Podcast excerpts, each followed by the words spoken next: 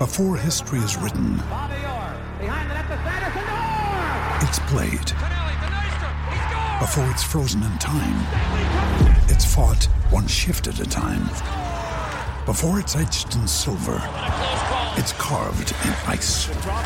What happens next will last forever. The Stanley Cup Final on ABC and ESPN Plus begins Saturday. Another day is here, and you're ready for it. What to wear? Check. Breakfast, lunch, and dinner? Check. Planning for what's next and how to save for it? That's where Bank of America can help. For your financial to-dos, Bank of America has experts ready to help get you closer to your goals. Get started at one of our local financial centers or 24-7 in our mobile banking app. Find a location near you at bankofamerica.com slash talk to us. What would you like the power to do? Mobile banking requires downloading the app and is only available for select devices. Message and data rates may apply. Bank of America and a member FDIC.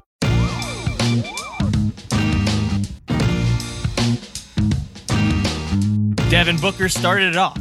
17 off the rip. Chris Paul closed it out.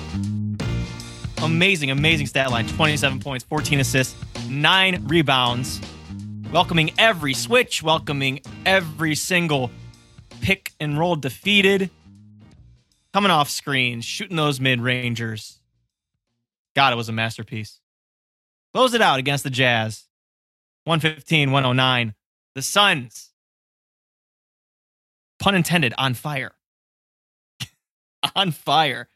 Uh, and they are winners of seven straight, getting some separation out there in the Western Conference. Had a bunch of close ones.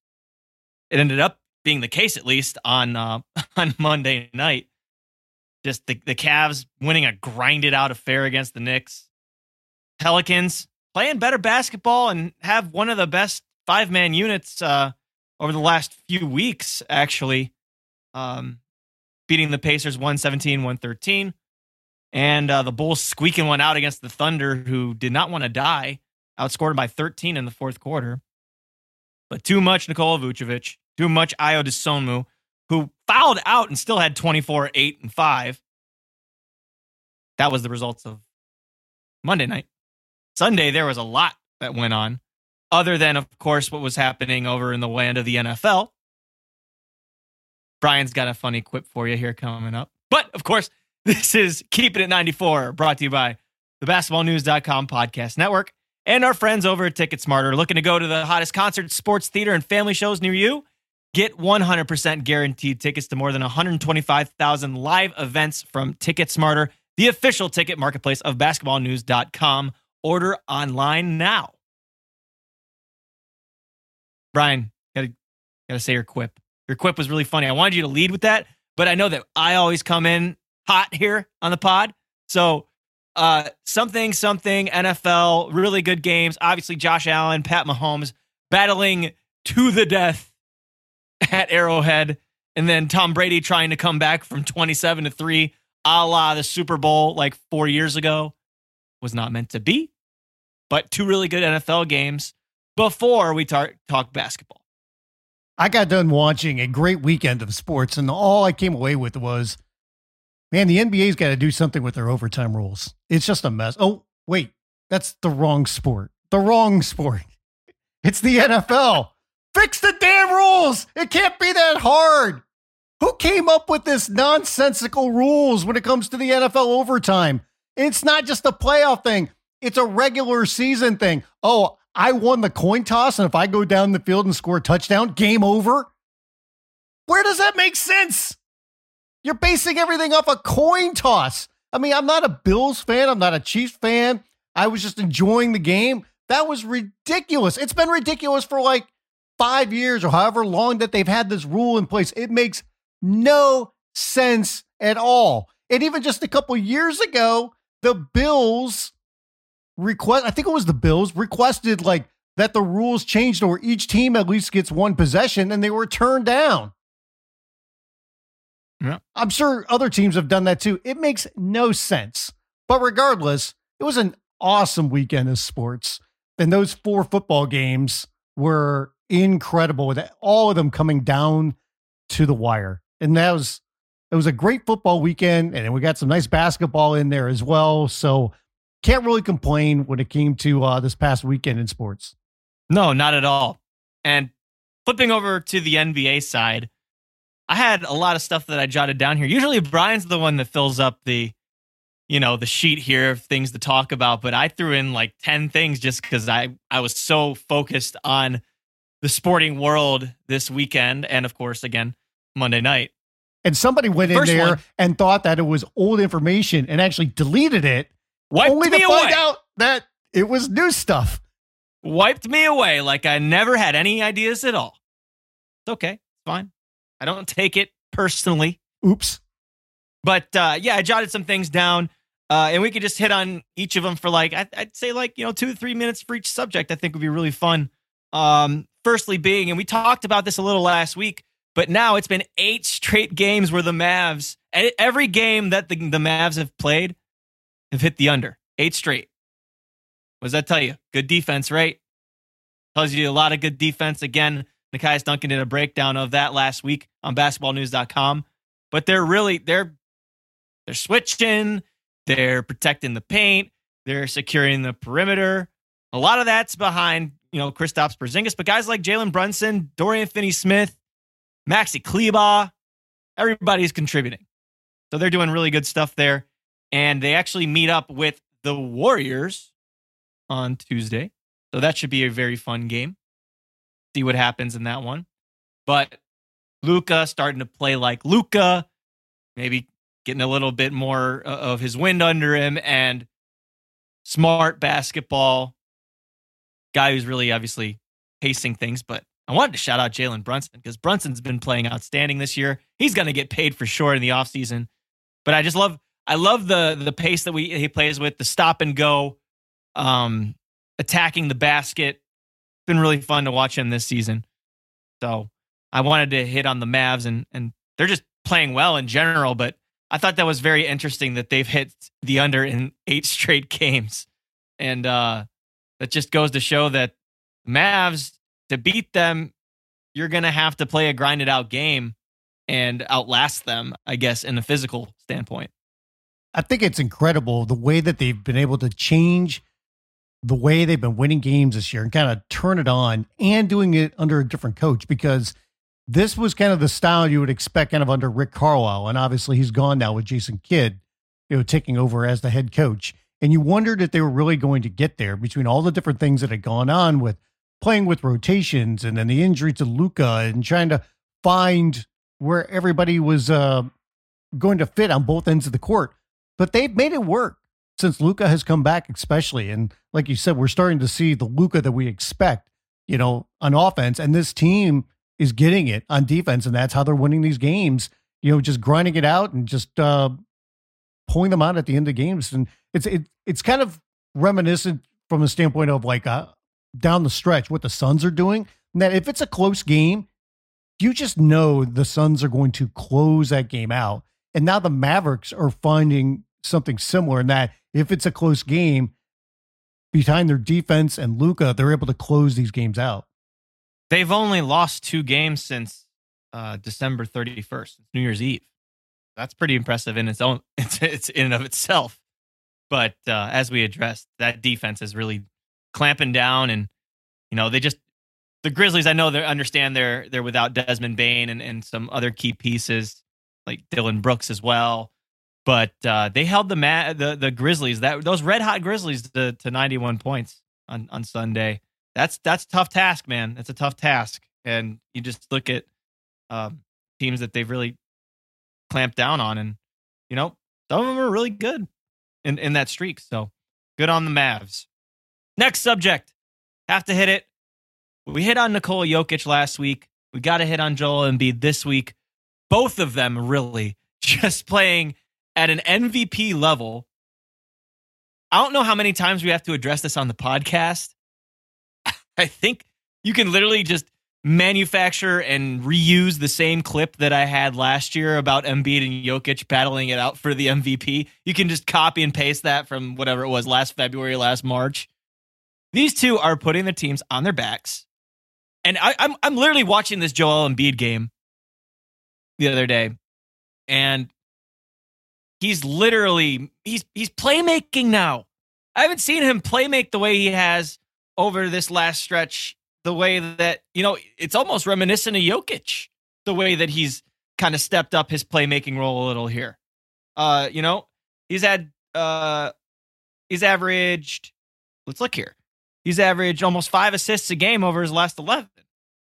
And this is in addition to the scoring he's doing. Do you see the scoring he's putting up right now? Let me run through. Like, There's one quick. game where he scored uh less than 31 points, and that was in a game where he had 25 and 13 in a 12 point win against the Celtics. in his last It's- 17 it's games. Nuts. He has only scored in the 20s twice.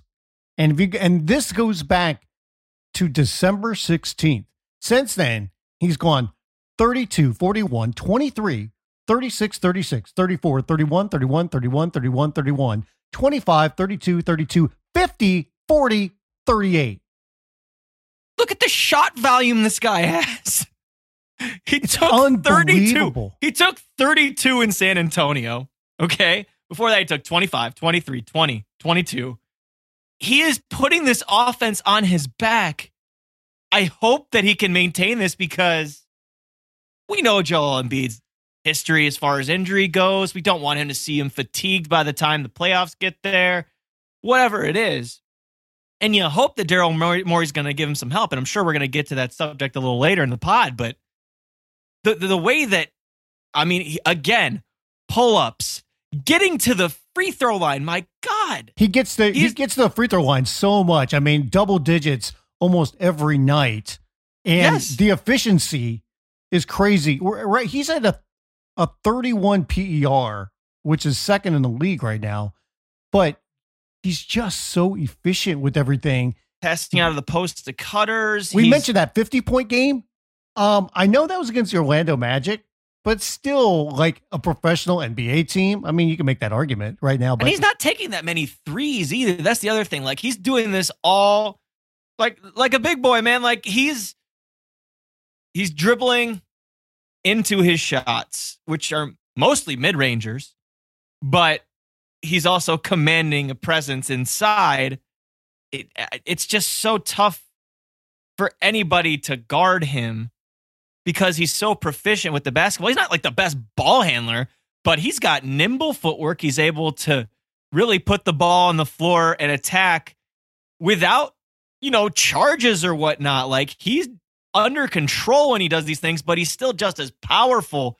It, it, it's just amazing to see what he's doing. Spencer, he's done in that 50 point game against the Magic. He did that in 27 minutes. Well, that was the funny part because, not to interrupt you, but Mo Bamba comes out, 28 points first half. That's the story. That's the story, right? Right. Because he then- what, what was it, like seven three pointers or something ridiculous? yeah, he you was know? seven of eight. He was seven of eight. Eh, crazy. And then, like, two nights before this, while the Sixers lost to the Wizards, Peabody scored 32 points in 29 minutes. And he's done this a bunch of different times. Like, he uh, put up uh, 31 points in 26 minutes a couple weeks ago against the Rockets. So, you know, he's controlling his minutes. I mean, there are some nights where he's playing 37, 35 minutes. He's played 40, you know, a couple of times. But for the most part, he's like low 30s and he's still putting up, you know, 30, 31, 32 points, 40 points. It's it's incredible. And that's the thing. Excuse me. And that's the thing. You have another player in the Western Conference basically doing the same thing, albeit a little more different stylistically, and maybe not as successful in the wins losses column at the moment. But you look at the reigning Western Conference player of the week, and you kind of draw comparisons to both of them because they're so needed on the offensive end. Again, in different ways, because Jokic isn't quite as aggressive as a shot taker as Joel Embiid is, but he's more needed as a playmaker. He's more needed on the glass. Uh, it, it it's it's impacting the teams two different ways, but in the same.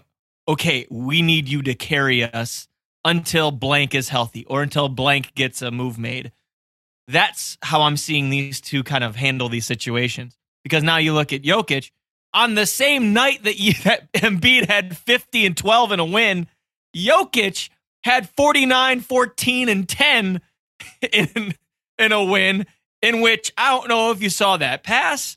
He's getting double teamed over there in the, in the corner by the baseline, not the corner, maybe towards the elbow, but by the bench. And he just flings this perfect pass over to Aaron Gordon, who canned the game winner. Credit to Aaron Gordon for canning the game winner. But my God. It's amazing that in this day and age, we talk about the de emphasis on the big man in the NBA, but yet we have two different big men who are dominating and in different ways. And they that, should be in the lead for the MVP. I'm sorry, they they should be in the lead. One of those two is the MVP right now in my eyes. Yeah, because I mean, Embiid is doing it more as a traditional big man, even though he does shoot some from three point range, but it's more traditional low post, get to the free throw line kind of thing. Meanwhile, Jokic is a guy that you know he's doing it from the elbow. He's creating the offense for the entire team. Plus, he's scoring inside and outside.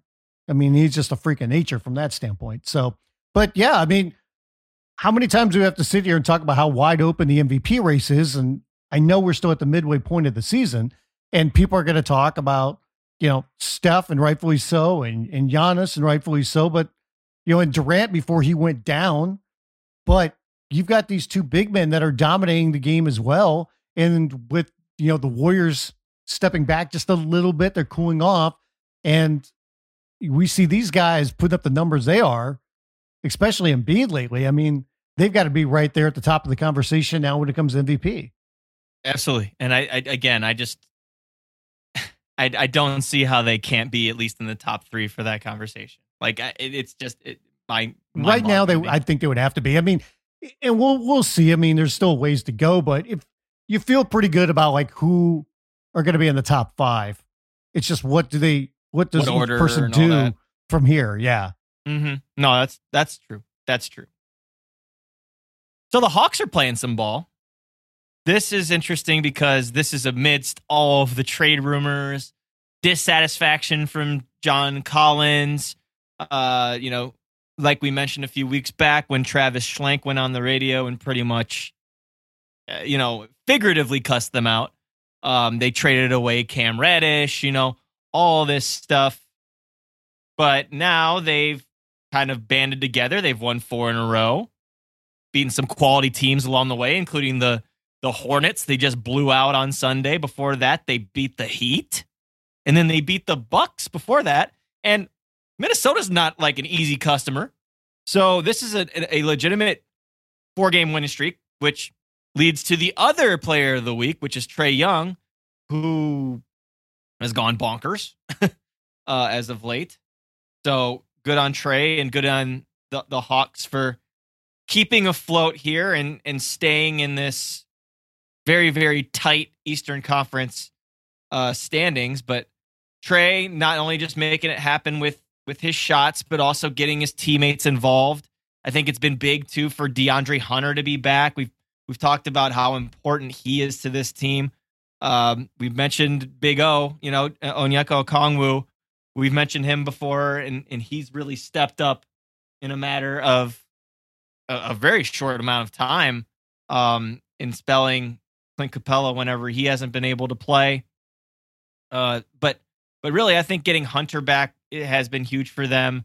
I think Gallo off the bench has been huge, um, and, and he's a big part of this team. Um, as a veteran on and off the floor, of course. Uh, I, I really think that uh, you know them digging out of this a little bit is is good for them, and it could serve as a, a turnaround for their season. You never know. Um, and you know all the dissension and all the disappointment or whatever that players voice that comes as a product of losing.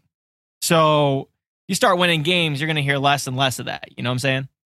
Oh, absolutely. And you know, while they're you know trying to find out uh, fight out of this malaise that they've been in, there, like you said, there's still been some kind of um chirping behind the scenes with some of the players and playing time and rotations and different things like that. And we'll see what kind of move they're going to make because John Collins has been vocal about that. You know, Danilo Gallinari has apparently been pretty vocal about that. And the Hawks are a team that's been primed for a trade because of uh, just how many players want playing time and probably deserve playing time.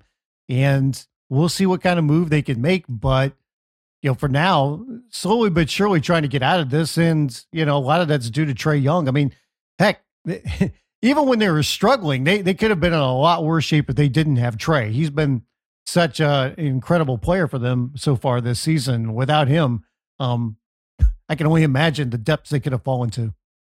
Yeah, unsung heroes too, like Delon Wright and and Kevin Huerter. Huerter's, you know, been on a double digit streak here for a little minute now. Um, you know, starting to round back into form. Uh, I even think a guy like uh, Lou Williams uh, has been pretty big for them. Uh, again, you need those veterans to kind of keep you keep you together in these ty- types of times. Um, but he's come in and given them a boost in, in short minutes too. He's only he's not even playing 15 minutes a game over his last five, but he's been an impact in, in each of these games. So these are important parts of of your teams, uh, especially when they're trying to kind of dig it out a little bit here. And you know, with New York floundering a little bit, with the the Wizards floundering a little bit, uh, Atlanta can find itself right back into that play-in tournament conversation and possibly playoff spot. You never know. Okay, Kyrie is what I have next. Kyrie, Kyrie Irving, because we didn't really talk about him too much last week. Um, I know the the sample size was small, but now that it, we've gotten a little bit more of of uh, Mr. Irving here, uh, about seven games in, he looks good. He looks really good. The problem is you can't have him for home games. That's the problem. There, that's your biggest problem. I don't think you have to worry one bit about this dude though on the floor. I don't. Uh, he looks phenomenal. Um, you know, shifty as ever, uh, involving teammates, using that beautiful English off the glass when he gets inside. The the the, the pull up mid range is beautiful. It, it it just looks like it all works for him, and he looks refreshed. He looks really solid. I know that again the Nets aren't playing, you know, up to par right now. But I mean, it's kind of tough when you don't have Kevin Durant around. Um, well, the good thing know. for them when it comes to having Kyrie around, and like you said, obviously can't play at home, but you know they've got two home games coming up here, and then they hit the road for seven out of their next eight. So you'll get a bigger sample size of Kyrie Irving out there working with James Harden, and and obviously with with Durant not there, they need the help that they can get you know, we're not even sure when they're going to get somebody like a Joe Harris back, and you know, they they need some star power there. So, you know, Kyrie will at least be back on the court for a bigger chunk of games coming up here. Yeah, and, and that's going to be needed, especially because you know the the load's going to be on Harden here, and you know we're already seeing the rumors around uh, that came out on on Monday and Tuesday about James Harden you know, already possibly saying that he might not want to stick around Brooklyn. He's obviously a free agent come this summer. All that, you know, hoopla and whatnot going on. Uh, they did say that he is focused on getting a championship in Brooklyn and doing all this stuff. Everybody always says that I'm focused on winning a championship. I'm here. Well, right he now. didn't say these things. Sources close know, to the situation. That's very important to outline, especially when we have aggregate accounts out here that don't know how to do things responsibly. So, Wait, are you saying that there's actually websites that try to get clicks off of misleading headlines? Another conversation for another day, Brian. Another conversation for another day. But it is uh, now being speculated that that Harden will keep his options open for the offseason. But for now, he is focused. He is on this team with Kyrie Irving, and they are going to try and salvage what they can while their big three partner and Kevin Durant is sidelined. Do you want so, to talk more about the Harden thing now, or do you want to hold it for later? Uh, we'll hold it for later. Okay. I still got other things I want to get to. Yep. but I, I wanted to shout out Kyrie though, because I'm watching some of these games and he's just he's wizard like, man. He's just the way he handles the ball and just kind of skirts around people and makes people look silly, really. um, and, and, and gets into between these crevices is just it's otherworldly, man. And as a player, I love watching Kyrie Irving. Kyrie Irving is one of my favorite individual players to watch. And I don't like one on one basketball all that much because I'm more of a traditionalist. I like moving the basketball. I like seeing guys with 15 points and 12 points, but the assist numbers are up. It's a team game. That said, Kyrie Irving is probably the best one on one player that I've watched other than, say, Kobe and MJ. One on one, just one on one dribble skills. If if you hate me for not saying LeBron, don't kill me because I think LeBron's a good ISO player, but I also think he's naturally somebody that gets other other people involved. Kyrie just there's something he he puts the ball on a string, man. Well, Kyrie's arguably one of the greatest ball handlers the NBA's ever seen, and when it comes to because of that that that handle, he's also one of the best shot creators that we've ever seen. Yeah, no question. And it's the again the up and under the the way he can spin the ball off the glass, the the spin he puts on the ball in general on some of the passes, on some of the the shots that he takes, uh, the angles, the knowledge of all that is just it's otherworldly. Again, incredible. Young up and comers. I did watch the Rockets on this latest road trip a lot. I'm loving what I'm seeing from Kevin Porter Jr. and and I'm and legitimately, um, you know, figuring out all of this, you know, the the the blow up in the middle the, or the early part of the season that he had with with the coaching staff and leaving the game. We know that you know he's had his his struggles um, in, in staying on the floor and attitude problems and whatnot, but this time around he's taken responsibility. He took the suspension. You know, he's listened to his coaches. John Lucas again is so huge for that kid, so huge for that kid.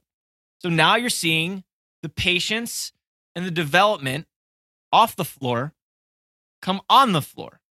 And if you watch this latest road trip with Kevin Porter, you saw a lot of his decision making coming into play. And he's looked really good and really smart in the, the passes he throws, avoiding turning the ball over, um, deciding the the in between game, um, taking good shots, getting his teammates involved, stealing the ball, playing great defense, by the way. My God. Couldn't have played better defense on on Steph when he hit that game winner. Sorry. But I've enjoyed watching the development of Kevin Porter Jr. I think he's been really fun to watch. And I'll be interested in seeing what the Rockets are going to be doing coming up here because, you know, they know this is a rebuilding year. They're working on their younger guys but they've got some guys that are going to be in demand coming up oh, yeah. here. And, you know, do the Rockets sit there and say, unless you really bowl us over, we're just going to, we're going to keep our guys. We're just going to play this season out. And if they're going to make any kind of major roster changes, would they prefer to do that in the offseason than what they're doing right now? Yeah, that's a good question. Cause I mean, you, you look at their roster, Eric Gordon's in high demand. Uh, you got guys like you know, Daniel Theis, DJ Augustin, that I'm sure they would be open to moving. Same with maybe David Nwaba because they're to want to get time for Jacob, Josh Christopher, uh, KJ Martin. They, they want time for these young guys. Christian Wood is obviously the highest commodity on their team, but they're they're going to ask a lot for him, and I don't know if he necessarily gets moved at the deadline. We'll see. Um, there were some rumors about the Heat pursuing him, but I don't know if they would have enough and how interested the Rockets are really in, in getting off of him. No, 100%. 100%. But more or less, I, I just wanted to talk uh, Rockets because of KPJ. And don't forget, if he's on the left wing and he's fading away from three for a win, you're going to lose. Just saying. You're going to lose. And, and also, secondly, side note on the Rockets. Um, Garrison Matthews and Armoni Brooks, when they get in and they just start firing off threes, it's really fun to watch It's really fun. Um, because they are just so confident in their jumpers. And uh, long been an Ar- Armoni Brooks fan. Garrison Matthews, I know he's uh, hot and cold, hot and cold, but that jumper is is really it's something. It's something. If you if he catches that ball, it's going up. just be sure you know it's going up. Okay, uh, let's go over to actually this is a good transition. How about our friends how about our friends over at Prize Picks, huh? All users that deposit and use the promo code NEWS on prizepicks.com will receive a 100% instant deposit matched up to 100 smackaroos. And That's dollars. That's For- dollars. for the first time, we can happily say that Spencer is a winner from last week on Prize Picks. Spencer hit. You you hit with your trifecta last week on our picks. Now I did not. However, I did hit over the weekend on a four pick power play in the NFL. Maybe I should just pick NFL games. So we're both winners this week on Prize Picks. Was that a power play or did you do? Oh, it uh, was power three out of play. Oh, Get this. Look at you. If you do a three pick power play, so for anybody that does these power play, you have to hit all of them to win. And if you do a three pick, then you win five times the amount wagered. I did a four pick power play. And when you do four, you get 10 times the amount you wager. okay. 10. So that means that we were big winners. We were big winners last week. We're on a winning streak, Brian. We're on a winning streak. You're dang right. I was trying to do my latest, uh, my, my Kramer impression there. Winning streak, Brian. We're on a winning streak. okay, let's lay it on him. Let's lay it on him. What's our picks for Tuesday night's slate of action? Sure. Uh, I'll start with mine. So we're both doing three pick power plays. So mine are um, I have the red hot Joel Embiid, and I know they're playing the Pelicans, and I know this is a big number. I don't care. I am taking over 31 and a half points. I believe in the big man. He's on such a roll right now. Um, Pelicans also on a, on a back to back. Yep. Maybe not a bad idea. I am going with my kryptonite, but I don't care because I still like him. My man Kuz, Kyle Kuzma. I am taking the over 26 and a half on points, rebounds, and assists combined. I think he can hit that. And, and I know we're going to get into this, the return of Anthony Davis for the Lakers tonight in Brooklyn. His uh, over under on points is 19 and a half, and I am taking the under on that. Oh, look at that. The Lakers fan does not believe in AD, or he's just thinking there's going to be a minutes restriction or something. It's his first game back. It's true. and It is his first game back. You never know. I who knows? Who knows? We'll see. Uh, off the top of my head, I know who I picked. I just do not remember the numbers. So give me a hand here. Sure. I know I am rolling with the red hot Reggie Jackson because the Clippers they are scrapping away. It's you know they're they're playing 500 ball this year, but they're doing it with guys who don't want to lose. Uh, and it's it's really funny because they're they're battling. They honestly should have won at Denver. Uh, probably should have won that game at New York. They did win in Philly. Uh, because Reggie Jackson was was doing some really solid things, and they, they they've got these veterans, man. Batum has been playing really well lately. Marcus Morris, we, we know that he's always a good second or third option. Uh, but it's veteran laden team that is just not laying down, It- and they could care less about draft position or where they are, um, you know, come the offseason. They care about right now, and that's why they're playing really hard. So that is why I took Reggie Jackson. I know his number was probably rather large, but I'm feeling really good about Reggie because in three out of his last four games, he scored over 26 points. Um, he's getting other guys involved. Over the last four games, in fact, he's averaging 25 points and seven assists on 53% from the field. He's not shooting the three all that well, but he is getting inside, and um, it- it's really working out for him. And he's been heavily depended on. So I'm going to continue that and stay on Mr. Reggie Jackson for the number of points, rebounds, and assists, which is 24 and a half. give me Reggie. Next. And actually, this was a point on the sheet, so it's a perfect segue. The Wolves are scrapping as well, but they're a little younger and they're a little bit, uh, you know, more uh, incentivized to win a lot more right now. Uh, but part of the reason that they have been, other than, of course, Mr. Anthony Edwards and Karl Anthony Towns, D'Angelo Russell. D'Angelo Russell starting to play some good ball again. Over his last eight games, actually, uh, since he's come back, not eight games, apologize because the first game did not go well. But yes, over the last eight games, not since he came back from COVID, my apologies.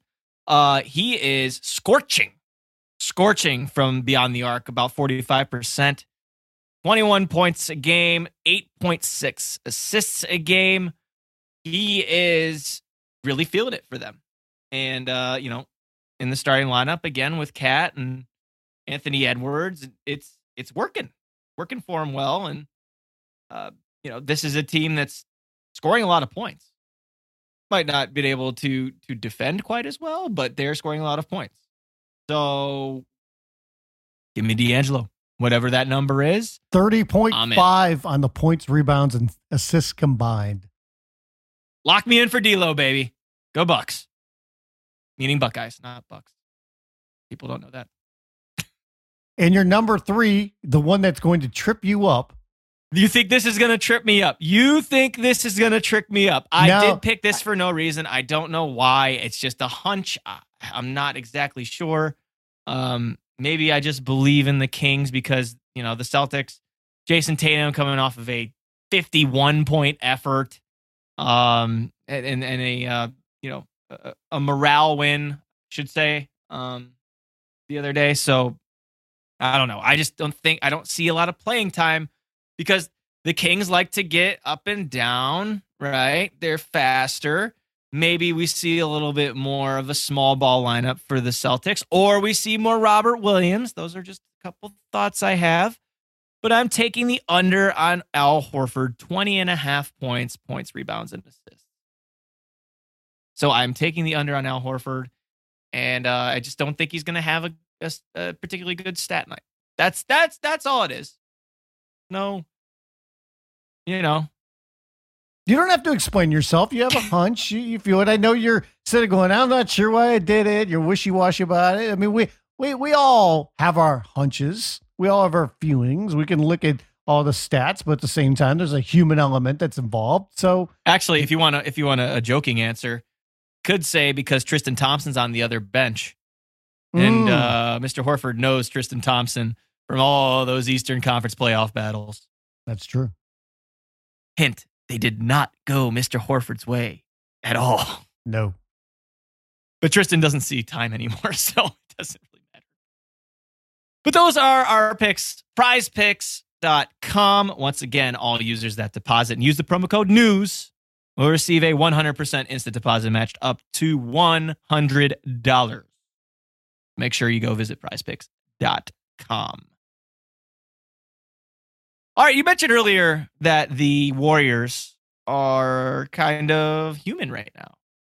Part of that reason is because, gasp, Stephen Curry's in a shooting slump. What's going on, Brian? Is it because, you know, early in the season he ends up breaking this record of Ray Allen's and now there's things going on? Or is it just, hey, it happens even to the best of us? Because a lot of these three point numbers they they are they're they're they're not pretty. they, they are, not, are not pretty at all. I mean, you look at Steph and the way he's been up and down shooting. He's definitely been down as of late. People talk about him being an MVP candidate, and he should be because the Warriors have played really, really well overall this season. That being said, this is not one of his best seasons. He's having a good year, but you know he's putting up 26 points a game. But you look at that shooting numbers his field goal percentage is 41.6%. His three point shooting is just below 38%. Like you said, he's definitely had some games that have not been good, you know, from the three point line to say the least, um, including on Sunday. He had a one of 13 against the Jazz, four for 13 in the previous game against the Rockets, a six of 16. That one's better, obviously. That one's a lot better, but like that that's high volume and not making a lot of them. Um, they, they they were listing his three point attempts and makes as uh, people on Twitter were calling them tour dates. They look like tour dates. Yes, more or less they are. Um, but you know his he's been so erratic right now, and the team has kind of been up and down, and a lot of it I think is not only they obviously trying to integrate you know Klay Thompson back into the lineup, but Draymond Green's out. And yeah. that's yeah. a huge question mark because I mean he is very good point, Brian. He not only is the heart and soul of this team, but he is the glue of the team on both ends of the court. Their defense has definitely struggled because he is not there. He is their anchor. He's the guy that makes up for a lot of mistakes. And on offense, he's the guy that gets the ball moving around. He's setting picks. He's doing a lot of the dirty work. He is not there. He's already missed a couple of weeks.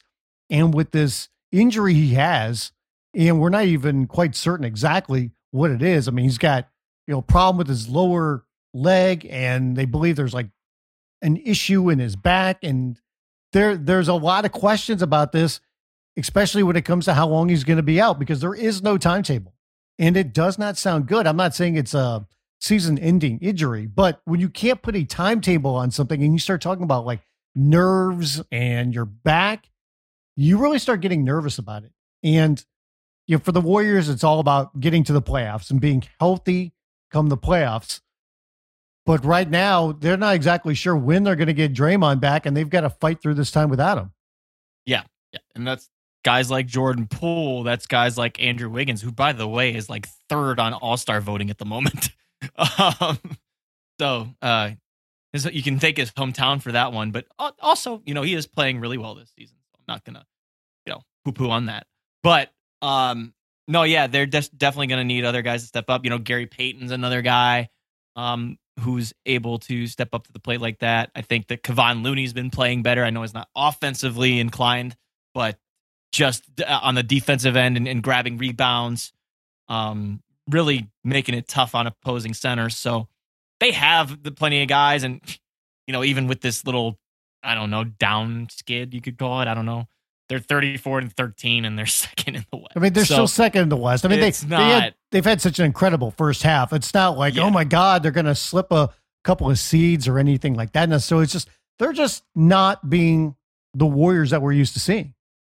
Yeah, exactly. Exactly. And you watch, they're just going to end up blowing back up again once Draymond comes back, hopefully, which will be somewhat soon. But uh, they are getting a good look at their young guys like Jonathan Kuminga, I've really enjoyed watching play when he's gotten the opportunity.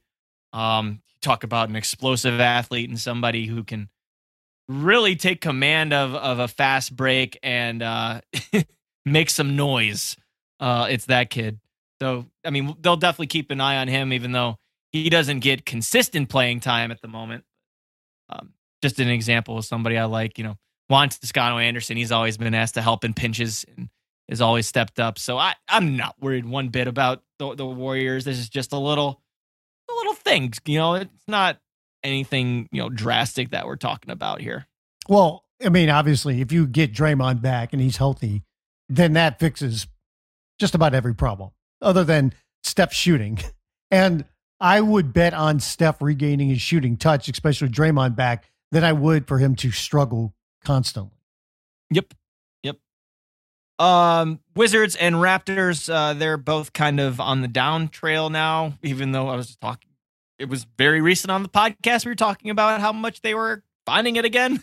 All of a sudden, you know, a little losing streak or a little, you know, bad stretch comes and you're right back there uh, close to the to the to the bottom. So uh, kind of dissect what's going on here. You know, Toronto's back at 500 and Washington's a game under 500. You look at Washington, you see that, you know, Beal's playing well, but I'm, I'm looking at on Washington specifically. I, I'm seeing Spencer Dinwiddie and not playing up to par with what they wanted to see from him, uh, which is kind of sad because, you know, pre injury, you know, you look at Dinwiddie and what he was able to do, and he was huge in Brooklyn. Um, he just hasn't seemed to have that this year. Maybe it's bad fit with Beal, who knows? But I mean, he's coming off of an absolutely dreadful performance. Um, he's not been able to, I guess, mesh in that offense. Um, and uh, it's also affected the team on the defensive end, which uh, they're starting to fall. Remember how good they were defensively in that first month or so? They're now down to the bottom 10 at the moment uh, and, and giving up points quickly, um, which is something you don't want to see. Um, but they have the personnel to make it work. They're, they're, they're just, they're just in a little slippage right now. Well, the Wizards, I think, if you look at that team and where they're at right now, they are prime to make a move here at the trade deadline. And there's a lot of question marks around them because you mentioned, you know, Spencer Dinwiddie his fit with Bradley Beal? Is that working out? Would they want to move off of him? And how attractive of a piece could he be around the league? And then when it comes to Beal, you know, there was news this past week. It says he is not interested in signing an extension. Um, and he's interested in getting the free agency. Now, mind you, that does not mean he's leaving the Wizards. It the world means, goes round and round. It's it's January in Washington D.C. and what are we hearing? Yeah, but but I mean, if you're the Wizards, do you sit there and say, "I understand that he wants to become a free agent. We believe we can make this obviously a strong offer for him to stay, and we know how loyal he is to the D.C. area and how much he enjoys that with his family and and just his comfort level. But who knows what happens when you get to free agency? Maybe he wants to move on. And does that make the team a little bit nervous right now? And would they say, hey, I don't want to lose him for nothing in the offseason. You know, maybe we need to make a move with him right now, which is something that obviously they've been very hesitant to do uh, thus far. But to me, the only way that they would make a trade with him is if Beal really gives them vibes that he's entertaining leaving the team come the offseason. And but I mean that that would be that would be quite the name um, that would be available here. But I mean the Wizards with the way that they have fallen, you know, over the last month especially, I think they're primed to to shake things up when it comes to the roster and make a move here. And, and they're a little bit heavy there in the, the front court. Uh, I will say it is good to see Rui Hachimura back uh, after all the you know the stuff he was going through after the uh, the, the, Olympics and all that.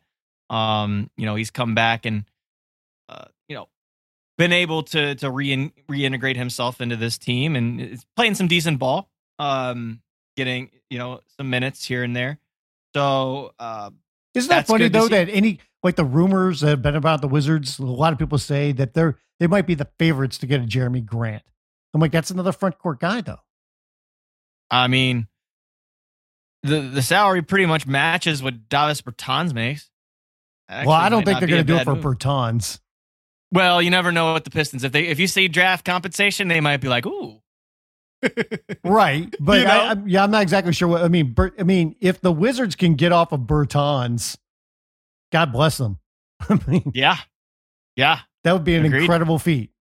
Yeah, think I mentioned that too um, in the the worst contracts um, conversation before the season started. So, so you're saying I'll, there's a chance because it's the Pistons. Little, I, exactly, exactly. I, I, I would not be surprised. Uh, but they uh, did come out with the reports. Uh, James Edwards of the Athletic talking about how Jerami Grant, uh, while suited by a lot of teams, um, again wants that go-to slash primary role which you're not going to find that on many contenders and lists he wants to be on. So there's a very good chance that the Pistons hang on to him. Right. Good. And I'm sitting there thinking, like, where where are you going to be a primary option? Like the Hawks have talked about him. Okay, is he going to be the number one guy there? No. Is he going to be the number two? Mm, I don't know about that. Um, is Utah a fit for him? He's not going to be the number one or the number two, probably there either. Um, you know, Sacramento has been talked about with him. He's not going to be the number one guy there. Like, I mean, Jerami Grant is a very good player, but he's a guy that you want to probably be the third best guy on your team if you're going for a championship. Yeah. And that, that's probably. what he was with the Nuggets. He was a great fit there, but he just didn't like the way he was used on the offense. He doesn't roles, want to. roles are so important. Yeah, roles are so important, and people think that that's a, you know, a, a disservice or a, you know, a diss to, to a player when you say, oh, he can be the blank third player, best player on whatever team. But roles are so important, man. They're so important, and it's not, you know, uh, trying to take away from what those players' abilities are. There's just some people that are able to mesh well, to be in good chemistry with players that are more likely to be aggressive. But I get it with Jerami from the standpoint, like with the Nuggets, he was a guy depended on to play lockdown defense on multiple positions. And on offense, he was more of get in the corner and shoot kind of a guy. And I get that that he doesn't want to be that limited on offense, but at the same time, to ask him to be, you know, one of the, you know, top two guys, you know, carrying an offense for a championship team, I'm, I don't know if that's a championship team if you're relying on him that much for offense. It doesn't mean he's not a good offensive player.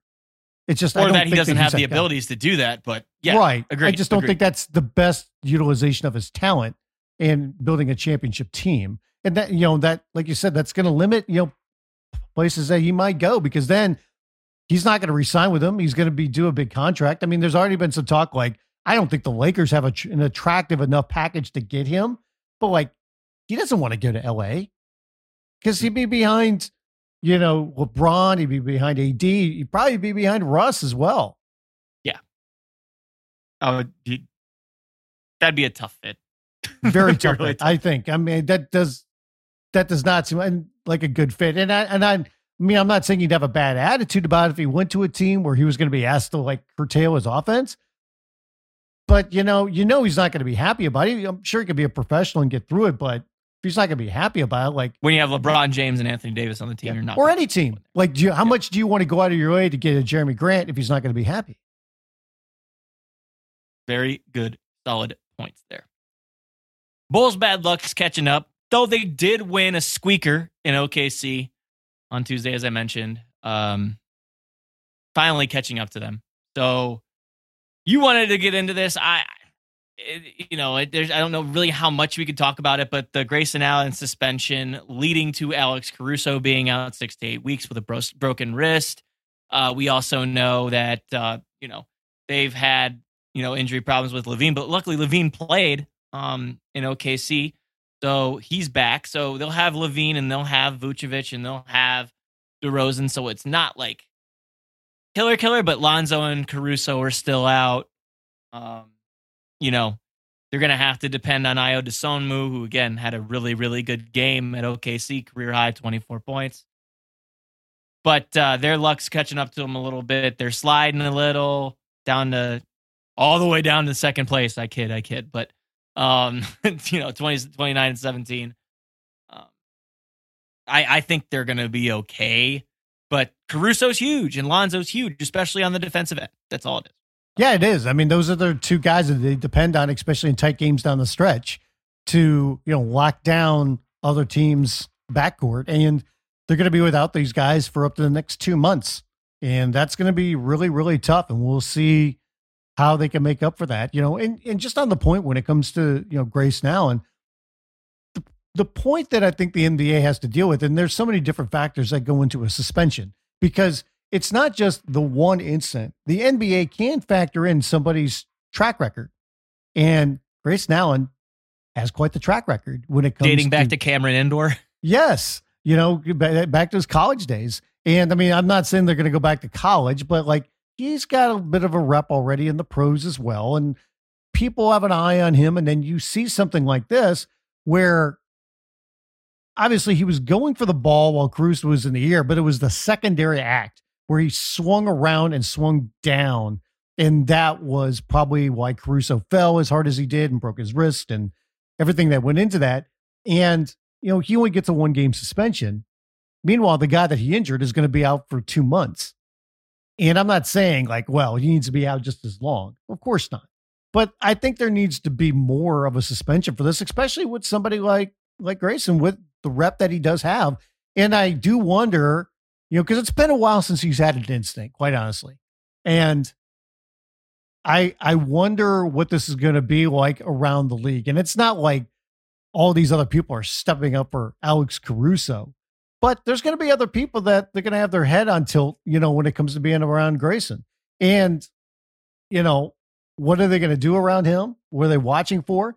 And especially the next time that the Bucks play the Bulls, I mean, who knows if somebody's going to go after him a little bit? I'm, I'm not justifying that.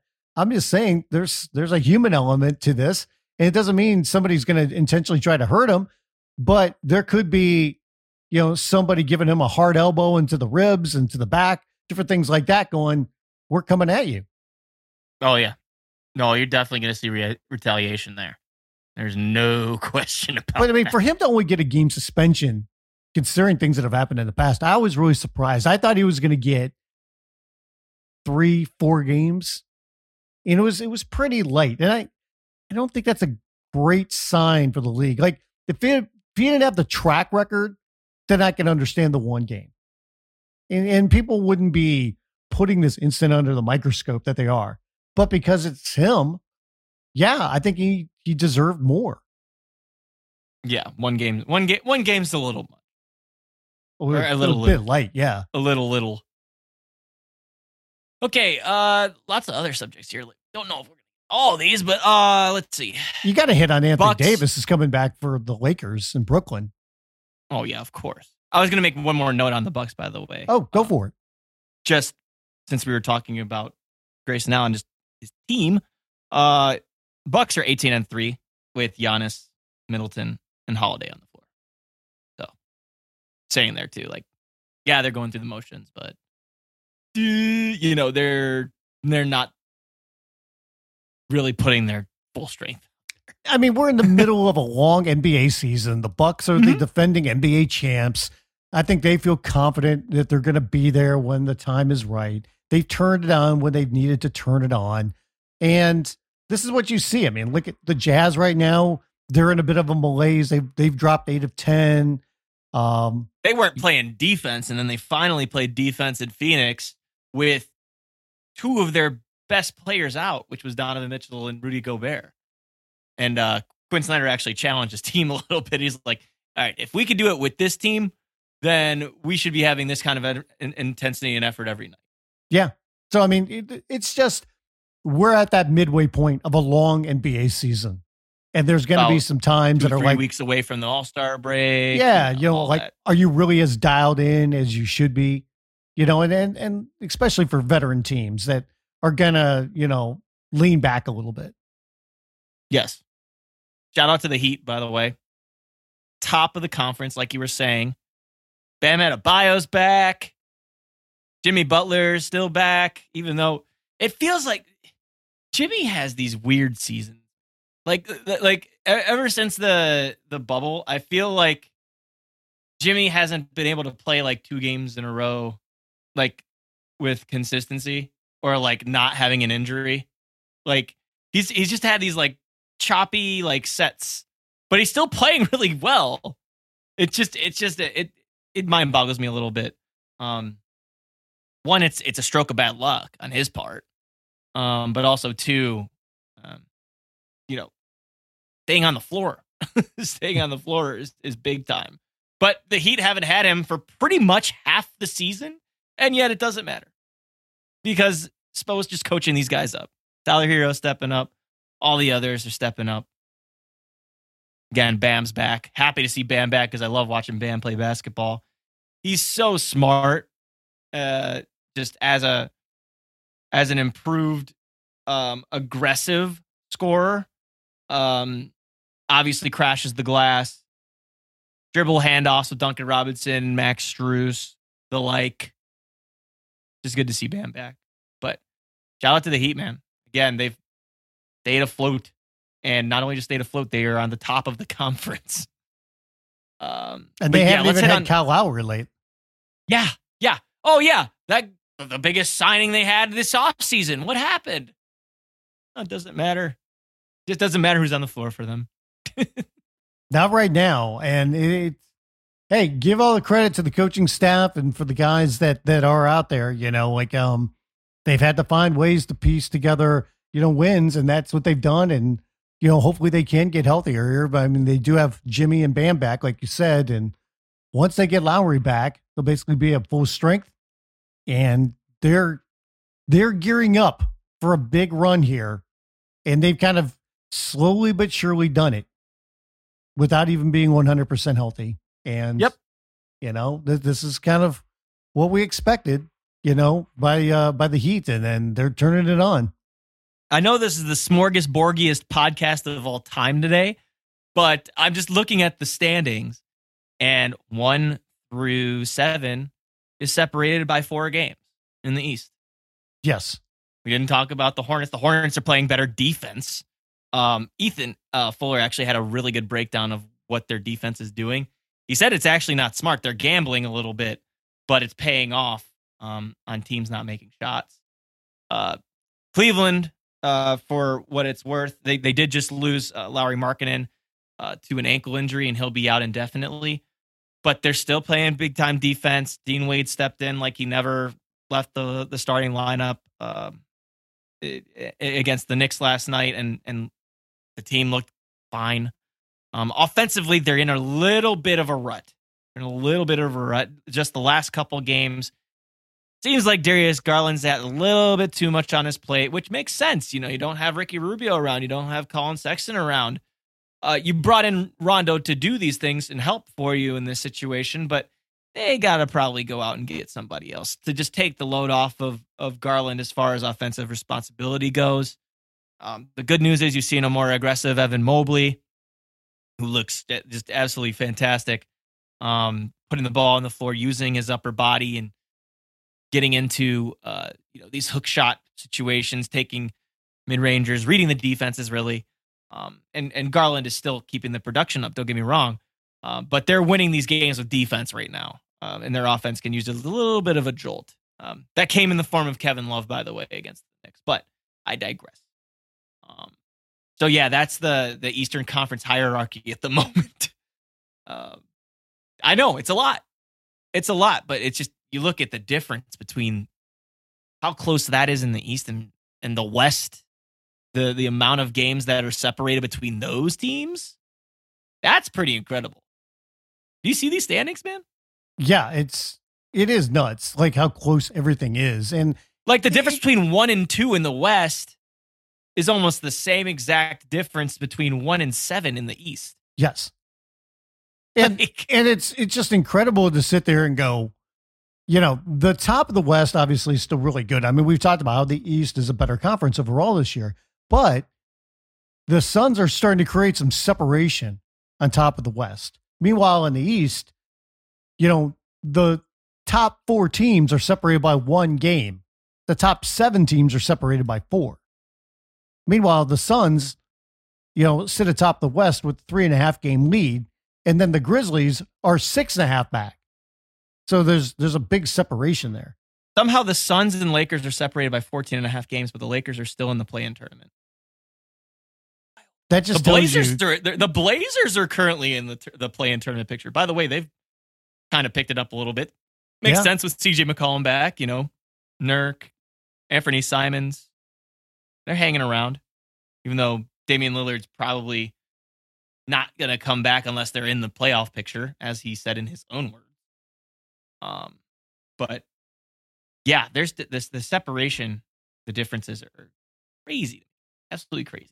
Well, the Lakers are getting AD back tonight, and we'll see how big of a difference that makes for them because, I mean, you always want to have your star players back.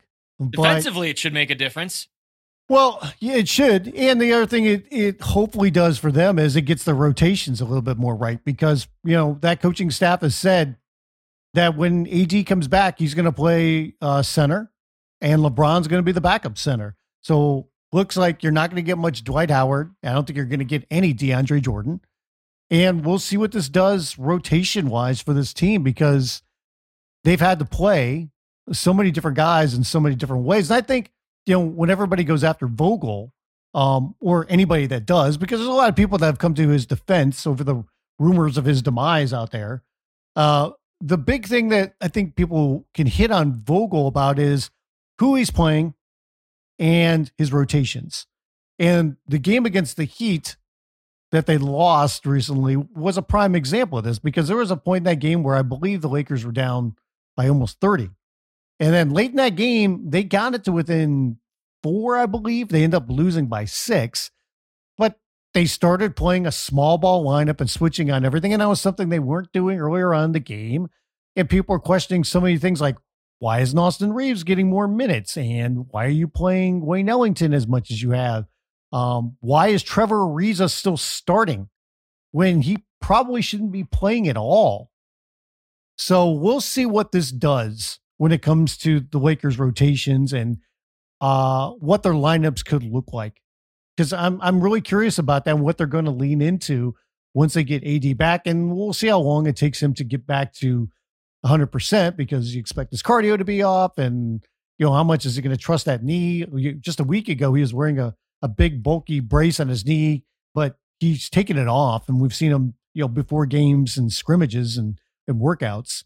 So he's he's got the brace off. So we'll see how quickly he can get back up to form. And remember, while AD was still putting up like 22 and 10 or something early on in the season, he was not shooting that great.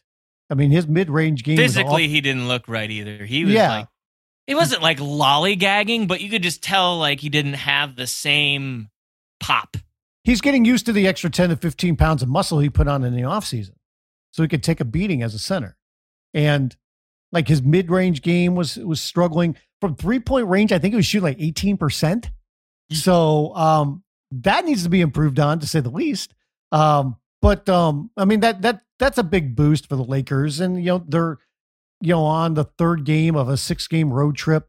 You know, this is a tougher part of their schedule the beginning of the season was not a difficult part of their schedule. But now they've got LeBron clicking on offense, and he says he's one of the best offensive grooves of his career.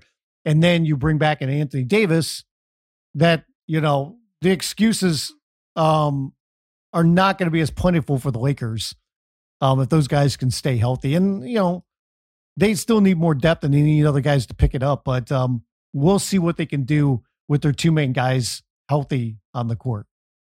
Sure. Lightning round, Brian. Lightning round. Yeah. It actually has to do with your Lakers too. And we kind of discussed this on the last podcast. So maybe a little bit of a, a, a pat on the back here. But regarding one Russell Westbrook, Marc Stein reported last week that although it might not be likely, it isn't impossible that the Lakers and Rockets could do a Russell Westbrook for John Wall swap. How about that? That's incredible. But there's a couple of hurdles here that I don't think they can just simply overcome. And to me, they are number one, the Lakers admitting they made a mistake and swallowing their pride in, in doing a deal like this. And two, giving up an asset that the Rockets would want to do this swap. And that very likely being the Lakers' 2027 first round pick. If the Lakers move that pick, to me that's crazy because that's it's one of the very few assets that they have right now. Who knows what that team is going to look like then? Because they're not going to have LeBron, they're not going to have Anthony Davis most likely. Um, so to me, like you better be getting like a really huge piece uh, that's going to help you. You know, is definitely going to help you win now to give up that pick, and that deal does not do it. Now, could that deal get expanded to where like a Talen Horton Tucker is included, or you know, and or a Kendrick Nunn, and the Lakers also get back an Eric Gordon? Well, you know, the weirder things have happened, but once again, would they have to include that pick? And I I can't see them moving that pick. I mean, even for some of the other rumored deals that have been out there for the Lakers, I have a hard time seeing them move that pick. I just thought it was interesting because we talked about it. It is. It is. I mean, who who can you imagine? Like we said last week, Russ and John Wall being traded for each other twice, Again. twice. And the thing is, too, like there's all the rumors, like you know, John Wall averaged 20 points last year, and people were like, "Oh, he's working out in Miami, and John looks good. He, he was looking as good as he has in you know years and stuff like that." But you never know until a guy actually gets out there on the court. And plus, you know, John is more of a traditional point guard, which is something I think the Lakers could obviously use, but he's not the best shooter from range. And that's definitely something they could use. Yes, I agree. Definitely something. A shot in the arm, if you will. Kings partly do not want to move Tyrese Haliburton, but the Sixers are apparently interested. We've also seen rumblings about Sacramento being willing to take back Tobias Harris and any Ben Simmons deal. Also heard about Ben Simmons possibly being included in a James Harden trade in the offseason. These are interesting rumblings, to say There's- the least. there's so much Harden stuff that's going around now where originally the way that I kind of looked at it was this whole thing about him going to the Sixers. It felt like just a lot of noise because the Sixers are trying to, you know, get as much value for a Ben Simmons as they can. And it would be so difficult for them to get James Harden in free agency this offseason. Because, I mean, Harden can be a free agent, but the Sixers are so far over the cap. Like, they would have to clear like $60 million worth of contracts just to get under, you know, the cap to sign Harden in free agency, which means you would have to do a sign and trade. And, you know, if you're the Nets, why would you do that? Why would you make a big deal with another team that's not only in your conference, but in your division? But then, you know, this report comes out from Jake Fisher of the Bleacher Report talking about, like, well, maybe James is a little bit interested there, and maybe the Nets would want to do it because it'd be better than getting nothing, you know, for Harden if he becomes a free agent. So I, I still think there's a lot of smoke, you know, when it comes to all of that. I, I think some of this is the Sixers are putting this out there like, oh, we'll wait till the offseason and, and get a James Harden, in that they are trying to up the value of Ben Simmons for a deal now. I still wonder if that's where we're at. And then hoping that teams will say, okay, we'll really give you our best and final now.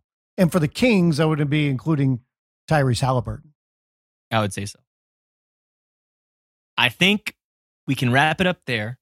Maybe we'll get a little bit more clarity on the trade situation and stuff by next week. We'll see. Maybe a deal will be done at some point. We are getting close. We're getting the close.